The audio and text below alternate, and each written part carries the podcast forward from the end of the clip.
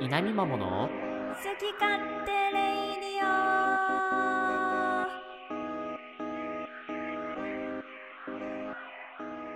おはようございますゲームを目指す田舎っぺゆうかっぺとパソコンを買い替えた男はじめちゃんですうわこの番組はその名の通り私たち二人が好き勝手に喋り倒すポッドキャスト番組です興味関心思い出話悩み相談から恋愛トークまで思い思いのテーマをかけて今日も元気にお届けしま毎ーす週月曜朝7時配信今日も張り切っていきましょうハマナイステイ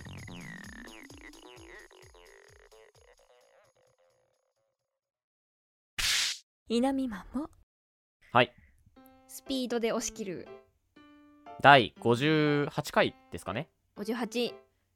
すかねえー、稲見まもの好き勝手リードのお時間ですお相手は今週もはじめちゃんとゆうかっぺウェーイですウェーイはパソコンを買い替えまして素晴らしいね思い切りがいいうん思い切っちゃったあの、ブラックフライデーがね来てたんでねまさかのアマゾンで購入ということであもちろんもちろん Amazon で購入させていただきましたおーどうですかなんかした ?FPS とかしたあーゲームはねまだしてないんだよねあーヒューマンフォールフラットはしたよ そうだったねそういえばそううそうそれこそそ のあの、はいはいはいこの間ねゲーム760さんとコラボさせていただいたんですけどそうですよはいその日にあの届いてその日にセットアップをしたらマイクがなんかおかしくてはいはい僕はあのヘッドホンマイクで参戦するっていうですね本当にちょっとあれあれだけは後悔してるんですけどあれさ今考えたらさディスコードだけ前のパソコンで入ればよかったんじゃねって思って確かにでしょゲームはさ新しいパソコンでしないといけないけどさそこを変えればよかったやんって後で気づいてなんであ当日言ってくれんやったんそ れー全然思いつかんかったそれをまあ得てしてそういうものですよいやそういうものですよね世の中ゆかべはいさん最近どいかがですかいやちょっとさ聞いてほしいんだよちょっと嫌だななんかえな んでだよ聞いてよ一回だけ一回だけじゃあ一回だけ聞いてあげようかなリエラちゃんのライブに行ってきたんですよお疲れ様でした違う違う違う違う 違うちょっとちょっとちょっともうちょっと聞いてあのさ何私何回か前でうんう前んにね、ほらアニメハマってるっていう「ラブライブスーパースター」というアニメにハマっているという話をしたじゃないですかはいしましたねもう49回もう2ヶ月ぐらい前かうん10月、うんうそうん10月にねハマってねもう鬼のようなスピードでもうオタクになってしまってえええツアー回ってたんですよねリエラちゃんたち、うん今ファーストツアー、もう一番もう初めてのライブ初めてのツアーですよえはいでまあちょっと自分のね住んでるところの近く一番近くに来てくれた場所が大阪公園だったんですよね、うんうんうなのんでうん大阪公園に行ってきたんですあの大阪公園ちょっとこの大阪公園の話してい いいいえじゃあ逆に他に何の話をしてくれるんですか いやもういっぱいあるいっぱいあるもうねあの配信で見た一番初日のライブもね良かったしああなるほどねそうそうそうそうそうもうね初超感動し日たは配信でやってたんだあもう全部配信もやってるんだけどは配信もああやりつつ生で見たのが大阪ってことねそうですそうですもう私は、うんうんもう初めてファンとの対面だったのよそのどこだったかなファースト群馬群馬広島なんかどっかその辺のこっからスタートなんみたい群な馬と広島は間違えていい距離ではない 違う違う違う違うそう日本列島でちょっと 認識してないから群馬いいな群馬と広島は全然あのなんか間違えていいあれじゃない ですよあ群群馬馬です埼玉群と馬公園かだったら全然あれなんですあ群群馬馬ね公園ですね初日はいはいはいもうこれがもうね一番もう初めてのファンとの対面だからもう絶対に見たいと思って、もう一番不完全な状態が見たいっていうこじらせオタクだからうわ気持ち 悪いかわいそうだわリエラさんたちもこんなファンを持って違う違う違う違う違ういやでも本当に完璧だったのもう超良くてうんえちょちょっと一旦そのファースト一番初日の話は置いとくわだから大阪の話、あね、そうだなそうそ大う大阪阪で会った話してよそそううそうそうそうもうねあのしい一番最初うんあの大阪バーンってやられたのよ撃たれたんそうそうこれわかる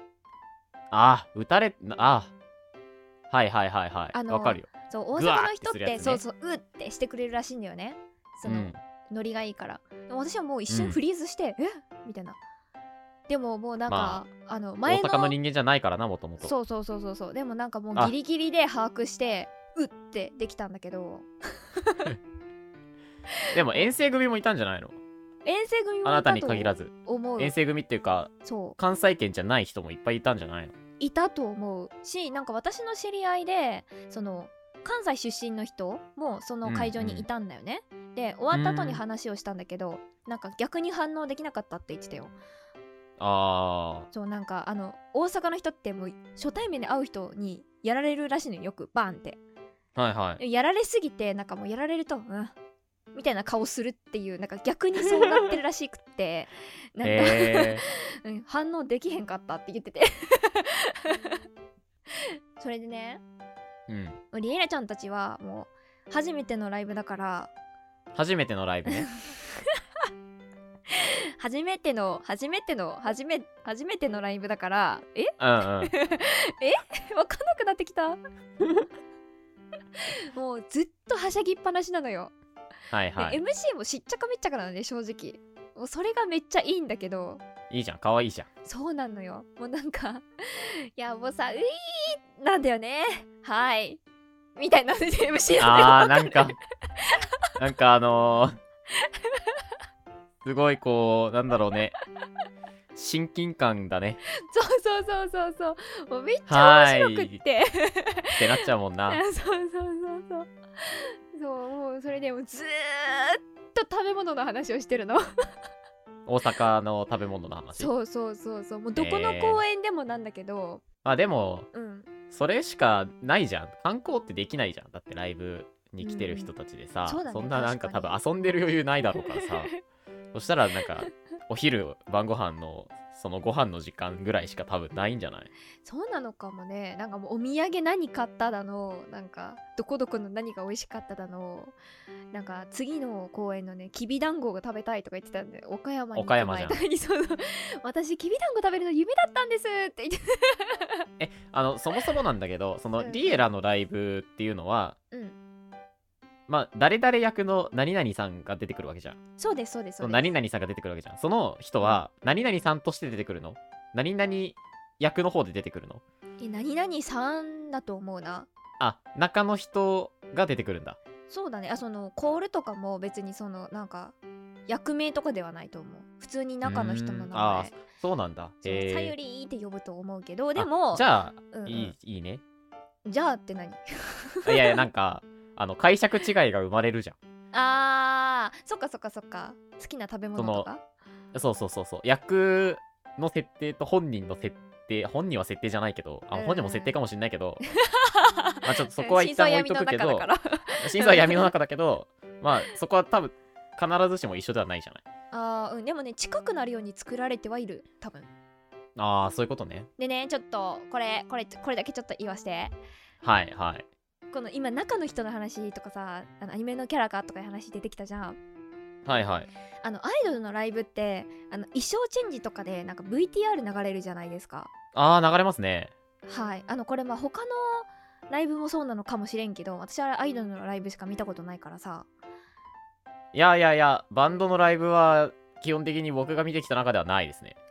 そうなんだじゃああれやっぱアイドルの衣装チェンジのためのなんかうんお色直しでしょそうそうそうそうそうそうそうそうであお色直しが、まあ、他のアイドルとかだとなんかまあドキュメンタリーみたいなさこうんうんうとある子にフューチャーしてとか、まあ、いろんな VTR のパターンあるけどうんそのラブライブ私行ったやつとかはねその間がそのテレビアニメで放送されてるところのダイジェストみたいな感じでへえ話がこうトトトトッと進んでまあ話の途中で曲が出てくるじゃんだか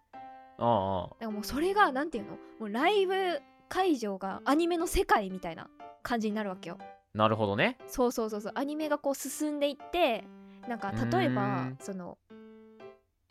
ある曲でそのは曲いが始まる前にエンジンを組むところがあるんだよね、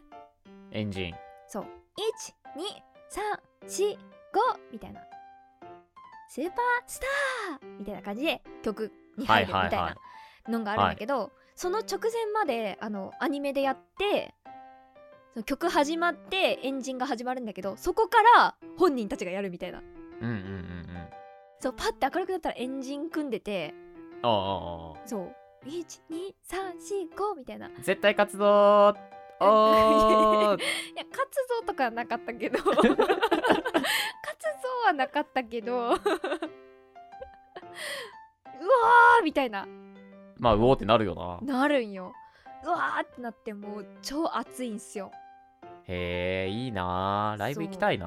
もうすげえねうわーってなってでなんかもう一つなんかこれちょっと関係ない ちょもう二つかあるんだけどあものうめっちゃあ るななんかそうアニメが進んでいってあの、うん主人公の子がねカノンさんカノンさんがなんて言うんだろう、うんちょっと怒るというかまあいろいろあって怒るところがあるんだよね。い ろいろあって、なんで私の彼氏取ったのよまあ、それでもいいんだけどよくねえだ ろちょっとちょっと友達に怒るところがあるんだよね。それがなんかうもんうんうすごいなんか、ファンの中で結構なんか有名になっててさゆりんの汚い声みたいなあーその怒ってる時のねそうそううそんうそういくつかあるんだけどなんかあんまりなんじゃないみたいないうところがあって えこれ言っちゃったそうそうそうマジでそれの次くらいに多分ねこ今後あの話題に上がると思われるくらいのところがあるんだよそれ練は習しなきゃ そうそうそうマジでマジでそんな感じなんだけどそれがあのライブであのお色直し中にねあったのよあんまりなんじゃないって言ったときにあのファンがあの拍手するっていうオタクお前ら謎すこぎるこ拍手なんかいとか思いながら謎すぎるうわ聞けたぞーってねそうそうそうそうそう拍手するんやってなってすごいねちょっと面白かったそうあとなんかもう一つあったのがはいはいあの私の隣の子がなんかんなぎちゃん推し、私と同じ推しだったのねお同担拒否いや違う違う違う違うそういうんじゃない全然えー、拒否しろよいや拒否はしないよ全然私なんかすごいねあのもう持ってるものが明らかにそうでうんうんでしかもなぎちゃんと同じ髪型をしてたの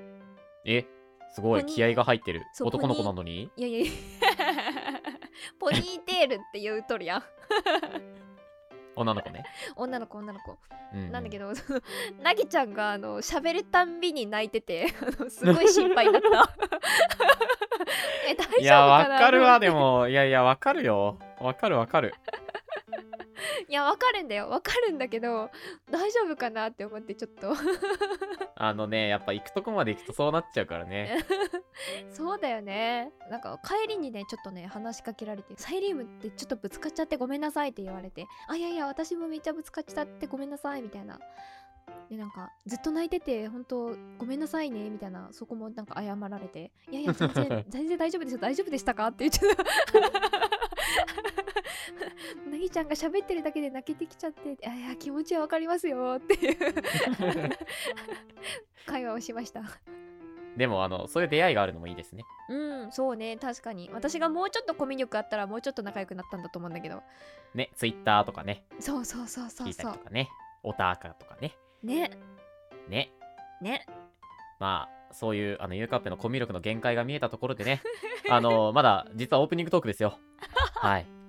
今回はですねはいはいはあい。のーちょっと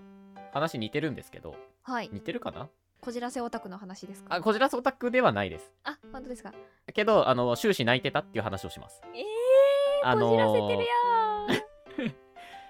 すちょっと前それこれそれこそまあ34ヶ月ぐらい前ですかあの「イン・ザ・ハイツ」っていうミュージカルをご紹介した回があったと思うんですけれども In the Heights。はいまあそれに引き続きですねまた新しいミュージカル映画が公開されましたのでご紹介していこうという回でございます本編よろしくお願いしますターンエンド。稲見まもゆかべさんはいゆかぺさんは勘違いされてでも相手がすごく喜んでる時にうん。話を合わせますかそれとも本当のことを話しますかえー、何心理テストですかまあそうだと思ってくださいえっ、と、状況にもよる けど、私は話し合わせる派かもしれない。あそうですよねそうだと思いましたそんなゆかっぺさんにおすすめしたい映画でございます何ですか、それ。はいタイトルはですね「ディア・エヴァン・ハンセン」あの和訳してもらえませんか麻薬あ和訳わ和訳うんえな待ってもう一回なんてディアー・エヴァン・ハンセン親愛なるエヴァハンセンエヴァン・ハンセンハンセンエヴァン・ハンセン名前名前あ人の名前かああそうことねはいどう ぞ改めて親愛しちょっとね 親愛なるエヴァン・ハンセンへああ正解でございますさすがおーやはり義務教育通ってるだけありますねまあねうん このくらいはねうんわかりますよじゃあ問題もう一つ問題ですクイズてるんこのディア・エヴァン・ハンセンって誰が書いた言葉でしょうかえーとだからあのーエヴァン・ハンセンのうん恋人だよああ恋人かうんうんうん恋人じゃないんだよなえー、なんだろう兄貴かな兄貴 か兄貴でもないんだよねえー、なんだよいとこあー正解ねエヴァン・ハンセン自身なんですよ何そのまあ簡単に最初にあのホームページのあらすじをねご紹介したいと思いますはいはいエヴァン・ハンセンは学校に友達もなく家族にも心を開けずにいるうんある日彼は自分宛てに書いた「ディア・エヴァン・ハンセン」から始まる手紙を同級生のコナーに持ち去られてしまうそれは誰にも見られたくないエヴァンの心の声が書かれた手紙は後日校長から呼び出されたエヴァンはコナーが自ら命を絶ったことを知らされる悲しみに暮れるコナーの両親は彼が持っていた手紙を見つけ息子とエヴァンが親友だったと思い込む彼らをこれ以上苦しめたくないエヴァンは思わず話を合わせてしまう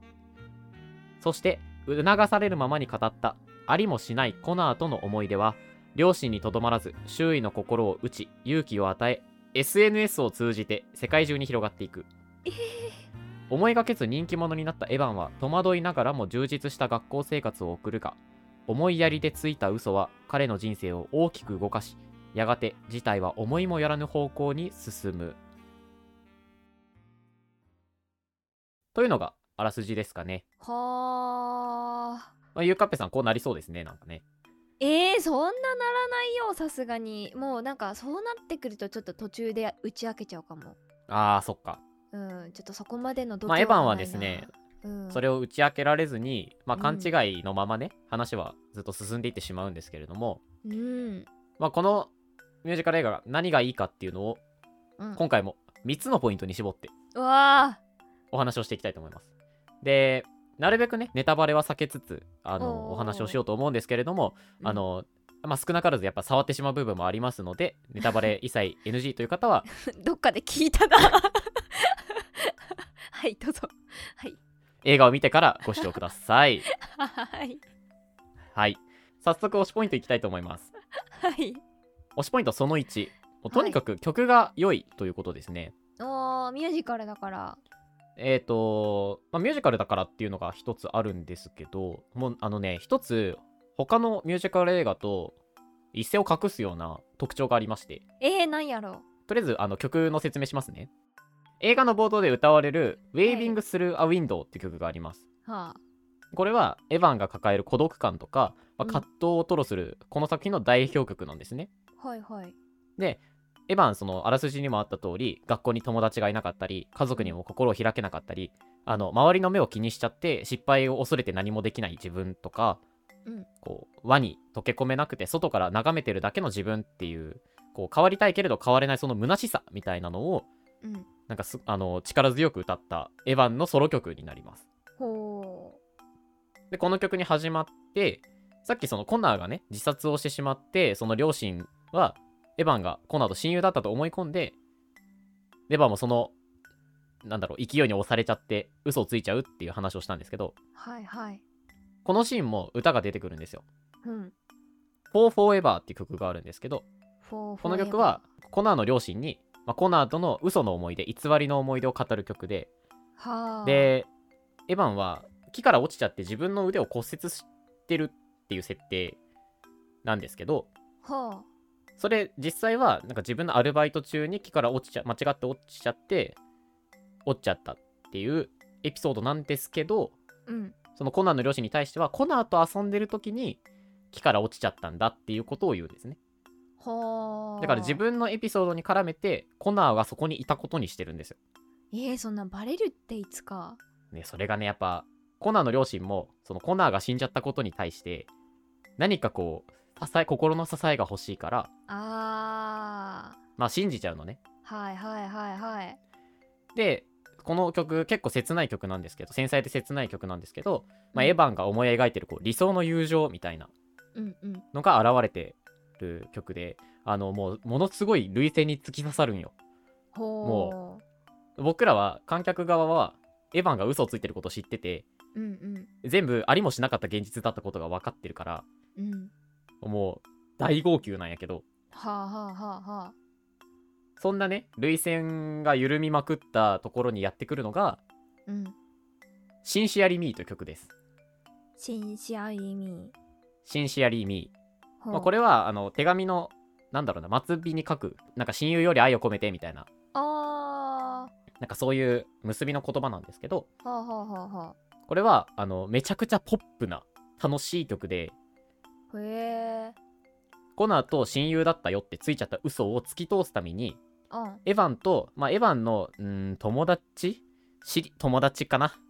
学校の中での数少ないこうと友達というか、まあ、唯一喋れる人みたいなのがいるんだけどうんうんうんその子と2人でそのコナーとやり取りしたメールを捏造するっていうおお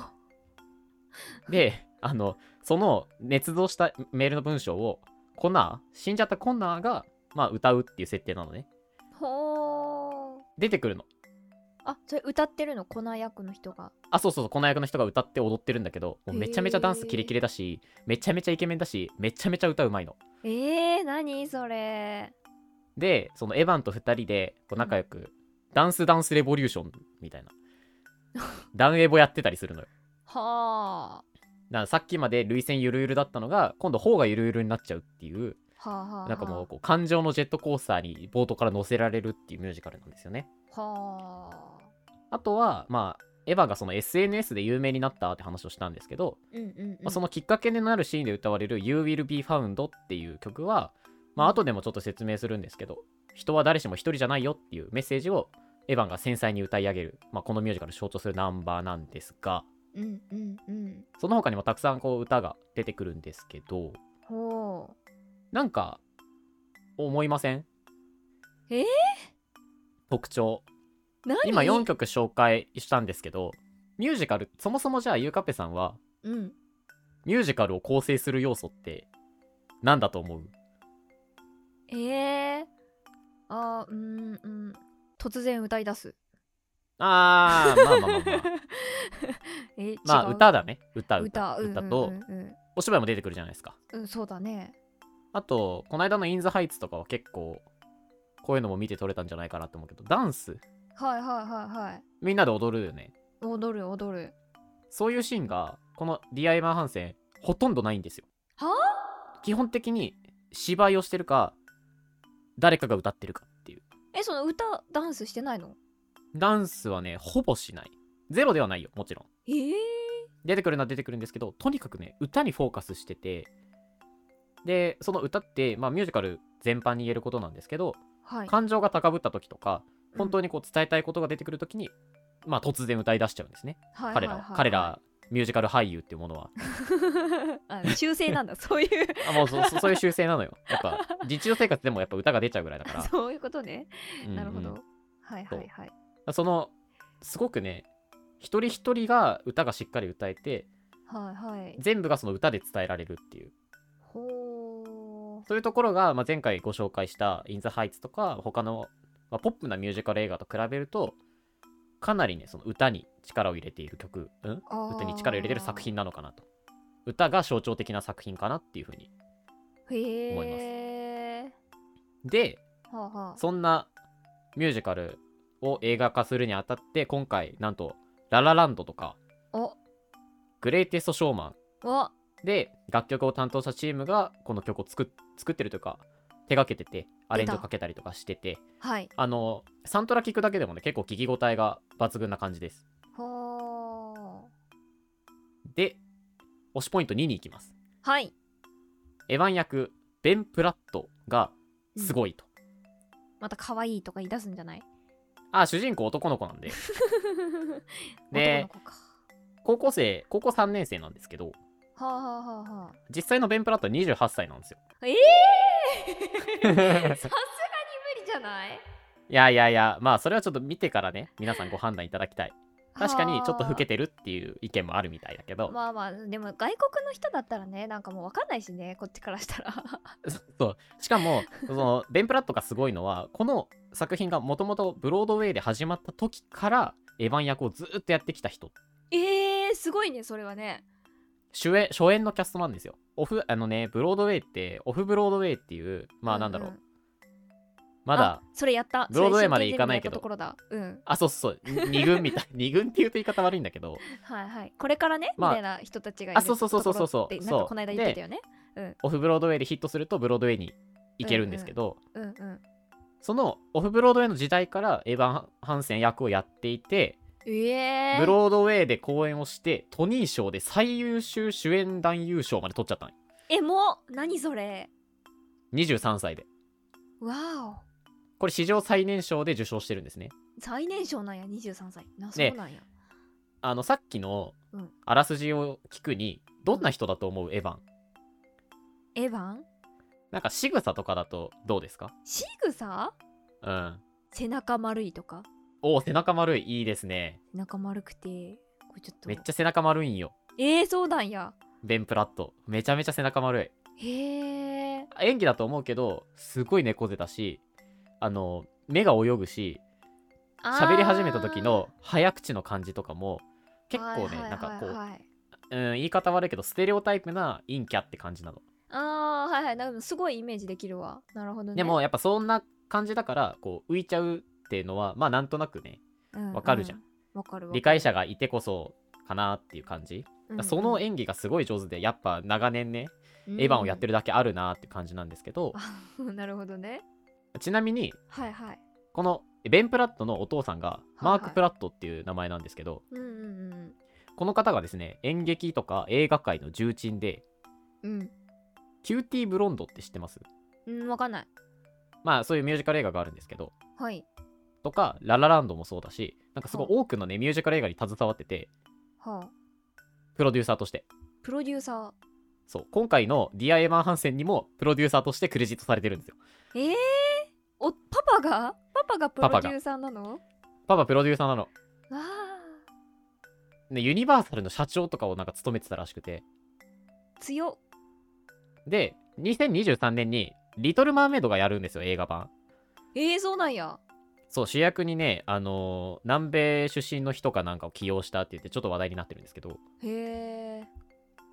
あの、それにも携わってるらしくて。わおで、お兄さんも俳優だったりとか、あのわお家族ですごいっていう。すごっうん。あ、まあまあ、ちょっと話は脱線しちゃったんですけど、うんうんまあやっぱその、舞台版からずっとやってるだけあって演技本当に上手で、うんうんあの、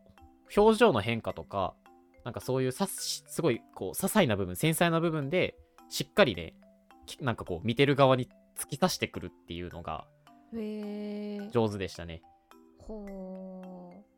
うで、推しポイント丸さん、まあ、そもそもじゃあこの作品は何を伝えたい作品なのかっていうところが結構お伝えしたいんですけど、はいはい、この作品にはエヴァンとかうんコナーみたいな、コナーもね、人付き合いがすごい苦手な子なんですよ。うーんなんだろう、感触持ちで、急にスイッチ入ったらブチ切れちゃうタイプで、あで周りもまあちょっと手を焼いてたりとかするのね。だからエヴァンとはタイプが違うけど、こうちょっと人付き合いがあまり得意じゃない子って感じ。ーはいはいはだいからそんな風にあの周りと違う自分に苦しんでたりっていうようなキャラクターが、まあ、結構出てくるんですよ。うんうんで、まあ、そんな彼らがこの作品を通して伝えるのは、まあ、さっきも言った人は一人じゃないっていうことを作品全体でうんうん伝えてるかなと思っててほなんかこうどうしても生きてる中で孤独感感じたりとかなんかこう自分のやりたいことがうまくいかなくてモヤモヤしたりしする瞬間ってんあるじゃないだかううんらそんな時でも味方は必ずいてうんうんその人は必ずあなたのことを見てるよっていう、なんかこう、そういうメッセージをね、この作品は届けてくれるんですよ。ほう、コナーの自殺をきっかけに、うんまうあ、んその後、両親のね、勘違いから始まっちゃう嘘の物語ではあるんだけど、うんうんで、その物語で語られてる人と人とのつながりっていうのは、決して嘘じゃないんじゃないかなって。俺たち仲良かったんだだぜみたいなそういうものだったりとかエヴァンがね有名に SNS で有名になって、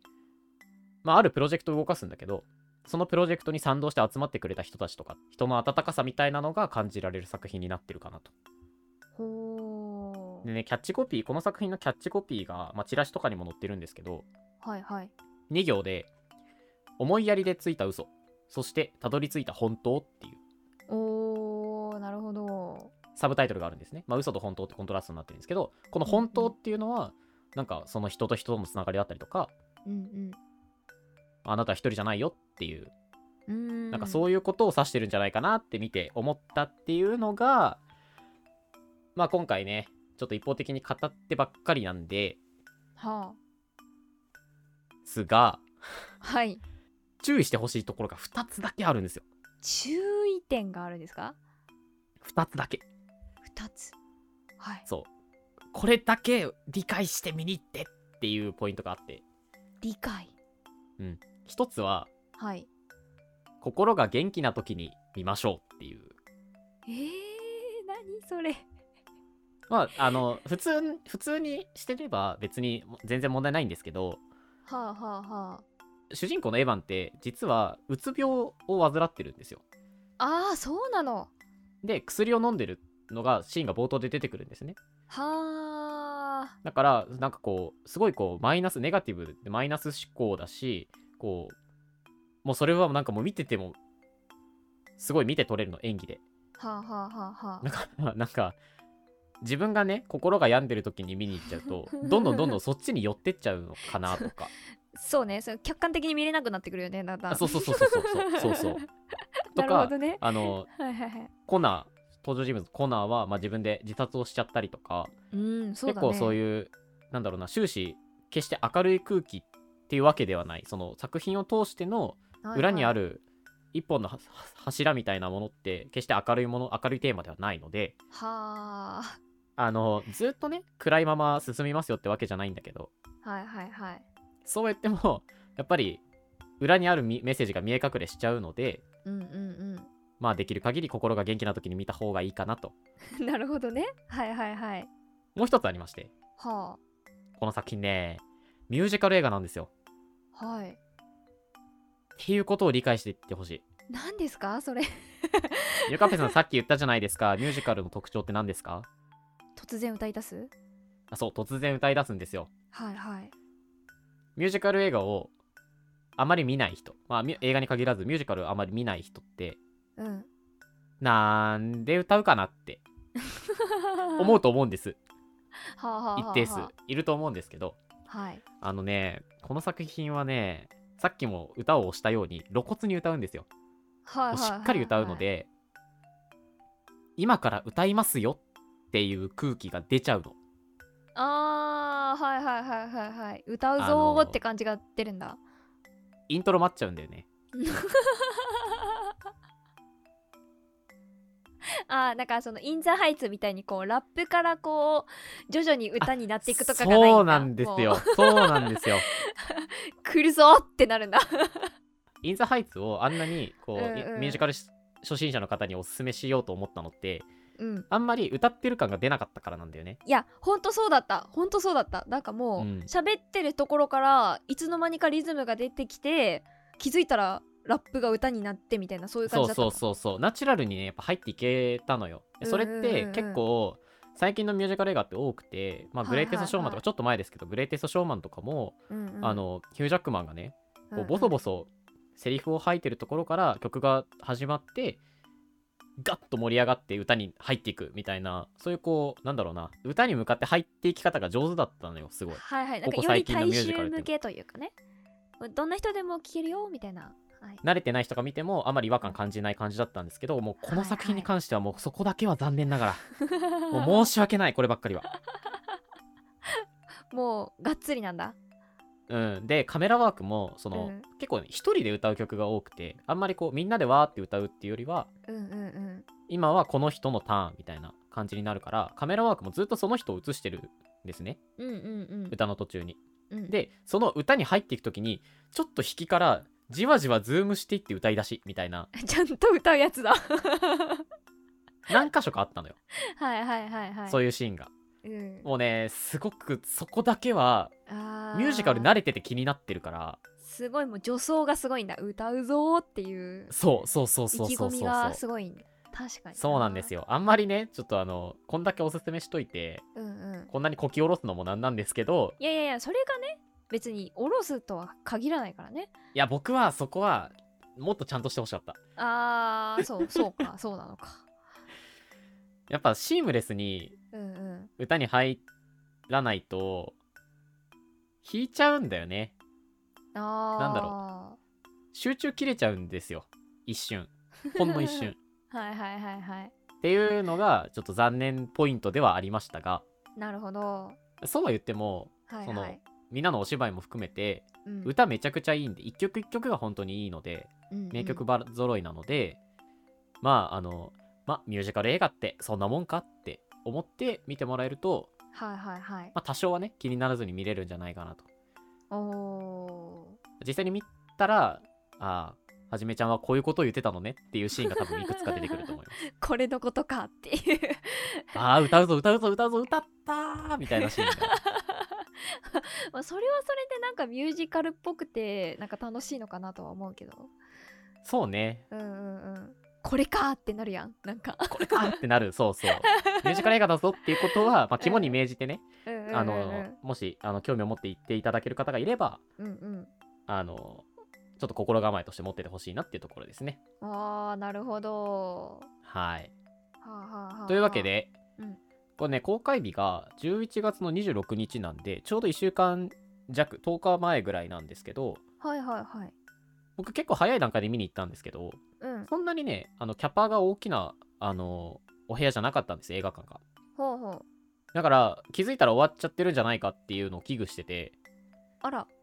もしねちょっとでも気になっていただけたのであれば早めにあの映画館足を運ぶことをお勧めします。なるほどはい。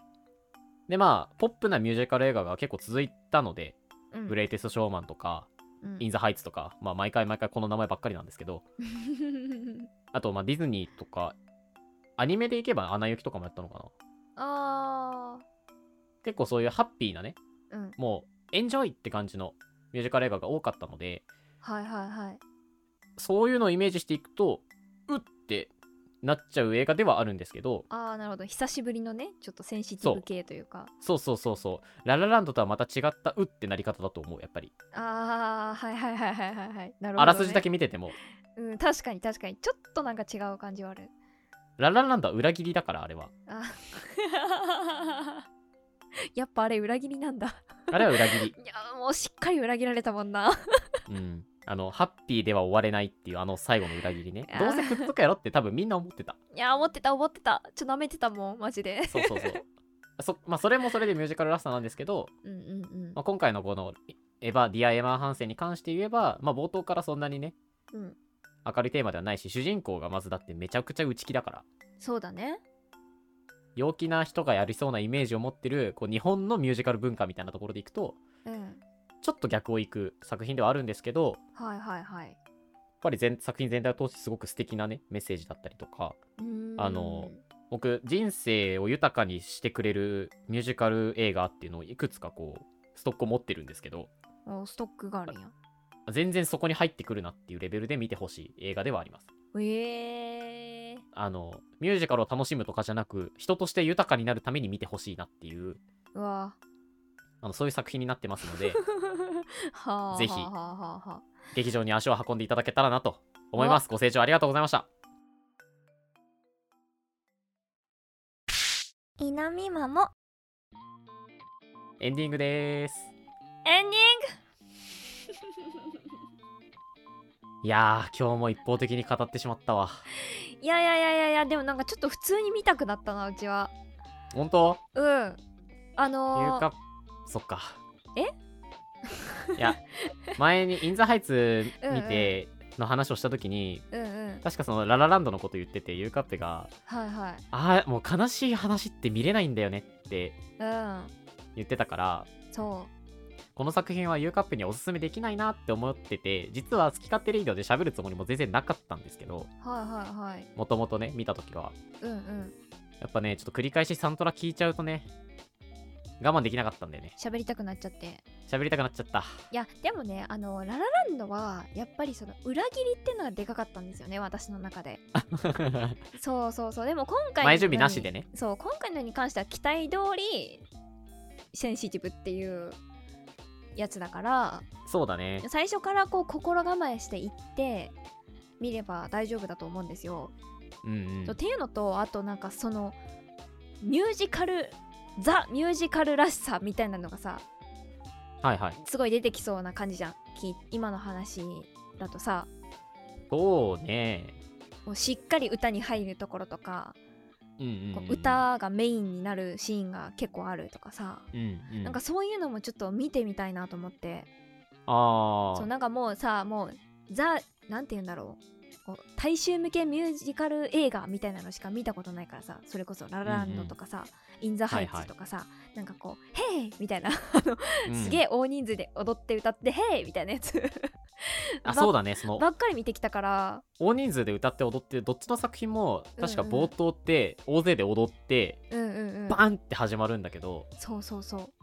全くそんなことないです。そうなんかそういうパターンのやつ一回も見たことないからどんな感じなんやろうと思ってちょっと心が元気な日に行きたいですねぜひぜひ行ってみてくだ さい。あの行ってみたいですね本当に素敵な作品なのではいはいはいもうこれは本当に強くおすすめしますね。あでーいろいろ感想も聞きたいなって思ったりもしてます。うんうんうんなんかこうこういうミュージカルも好きですとかうんなんかこうミュージカルエピソードとかあればねお便りぜひ送ってほしいなと思いこまういすうのミューでジカル紹介してくださいとかこれ見ましたとかはいそういうお便りは Google フォームまた我々の公式ホームページのコンタクトというところからラジオネームを添えてお送りくださいはい感想などなど皆様からのお便りお待ちしておりますこの番組「稲見マモの好き勝手レディオ」は毎週月曜朝7時に配信しております番組の感想などはぜひ「ハッシュタグいなみまも」でツイートしてくださいねそれでは皆様良い一日をまたお会いしましょうさよならさよなら Have a nice day!